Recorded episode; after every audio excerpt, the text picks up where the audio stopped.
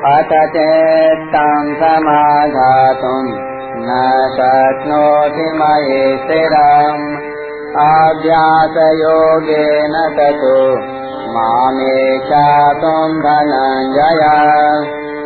श्लोक।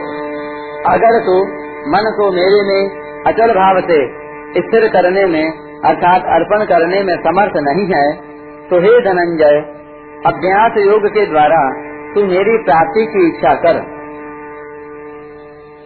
व्याख्या अथ चित्तम समाधातुम न शक्नोसी मई स्थिरम। अध्यास योगे न ततो माम तुम धनंजय यहाँ चित्तम पद का अर्थ मन है। परंतु इस श्लोक का पीछे के श्लोक में वर्णित साधन से संबंध है।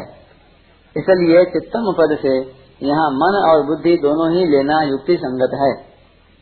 भगवान अर्जुन से कहते हैं कि अगर तू मन बुद्धि को मेरे में अचल भाव से स्थापित करने में, अर्थात मेरे अर्पण करने में अपने को असमर्थ मानता है तो अभ्यास योग के द्वारा मेरे को प्राप्त करने की इच्छा कर।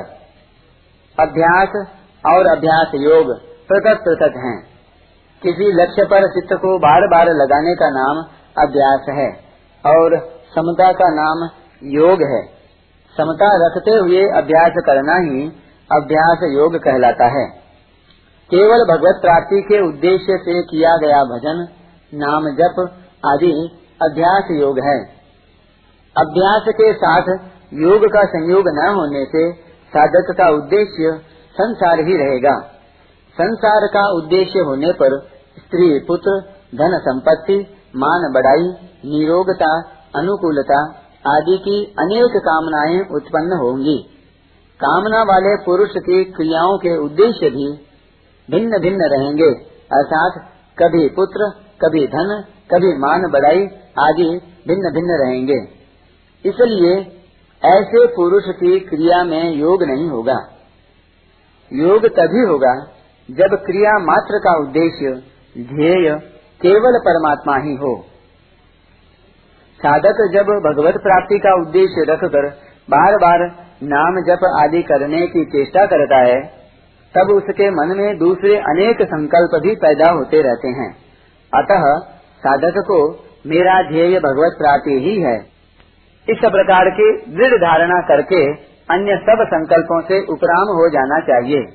माम इच्छा तुम पदों से भगवान अभ्यास योग को अपनी प्राप्ति का स्वतंत्र साधन बताते हैं। पीछे के श्लोक में भगवान ने अपने में मन बुद्धि अर्पण करने के लिए कहा। अब इस श्लोक में अभ्यास योग के लिए कहते हैं। इससे यह धारणा हो सकती है कि अभ्यास योग भगवान में मन बुद्धि अर्पण करने का साधन है। अतः पहले अभ्यास के द्वारा मन बुद्धि भगवान के अर्पण होंगे, फिर भगवान की प्राप्ति होगी। परंतु मन बुद्धि को अर्पण करने से ही भगवत प्राप्ति होती हो, ऐसा नियम नहीं है। भगवान के कथन का तात्पर्य यह है कि यदि उद्देश्य भगवत प्राप्ति ही हो, अर्थात उद्देश्य के साथ साधक की पूर्ण एकता हो तो केवल अभ्यास से ही उसे भगवत प्राप्ति हो जाएगी। जब साधक भगवत प्राप्ति के उद्देश्य से बार बार नाम जप, भजन कीर्तन, श्रवण आदि का अभ्यास करता है, तब उसका अंतकरण शुद्ध होने लगता है और भगवत प्राप्ति की इच्छा जागृत हो जाती है। सांसारिक सिद्धि असिद्धि में सम होने पर भगवत प्राप्ति की इच्छा तीव्र हो जाती है। भगवत प्राप्ति की तीव्र इच्छा होने पर भगवान से मिलने के लिए व्याकुलता पैदा हो जाती है। यह व्याकुलता उसकी अवशिष्ट सांसारिक आसक्ति एवं अनंत जन्मों के पापों को जला डालती है।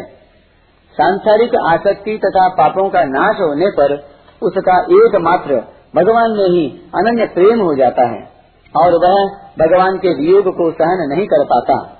जब भक्त भगवान के बिना नहीं रह सकता, तब भगवान भी उस भक्त के बिना नहीं रह सकते। अर्थात भगवान भी उसके वियोग को नहीं सह सकते और उस भक्त को मिल जाते हैं। साधक को भगवत प्राप्ति में देरी होने का कारण यही है कि वह भगवान के वियोग को सहन कर रहा है। यदि उसको भगवान का वियोग असह्य हो जाए तो भगवान के मिलने में देरी नहीं होगी। भगवान की देश, काल, वस्तु, व्यक्ति आदि से दूरी है ही नहीं। जहाँ साधक है, वहाँ भगवान है ही। भक्त में उत्कंठा की कमी के कारण ही भगवत प्राप्ति में देरी होती है। सांसारिक सुख भोग की इच्छा के कारण ही ऐसी आशा कर ली जाती है कि भगवत प्राप्ति भविष्य में होगी। जब भगवत प्राप्ति के लिए व्याकुलता और तीव्र उत्कंठा होगी, तब सुख भोग की इच्छा का स्वतः नाश हो जाएगा और वर्तमान में ही भगवत प्राप्ति हो जाएगी। साधक का यदि आरंभ से ही यह दृढ़ निश्चय हो कि मेरे को तो केवल भगवत प्राप्ति ही करनी है, चाहे लौकिक दृष्टि से कुछ भी बने या बिगड़े तो कर्म योग ज्ञान योग या भक्ति योग किसी भी मार्ग से उसे बहुत जल्दी भगवत प्राप्ति हो सकती है। परिशिष्ट भाव। छठे अध्याय के छब्बीसवें श्लोक में तो केवल अभ्यास की बात आई थी, परंतु यहाँ अभ्यास योग की बात आई है, जिससे कल्याण हो जाता है। केवल अभ्यास हो, योग न हो तो एक स्थिति, अवस्था बनेगी। पर कल्याण नहीं होगा। मन का निरोध करना अथवा मन को बार बार भगवान में लगाना अभ्यास है। अभ्यास योग में मन का निरोध नहीं है। प्रत्युत मन से संबंध विच्छेद है। समत्वम योग उच्यते।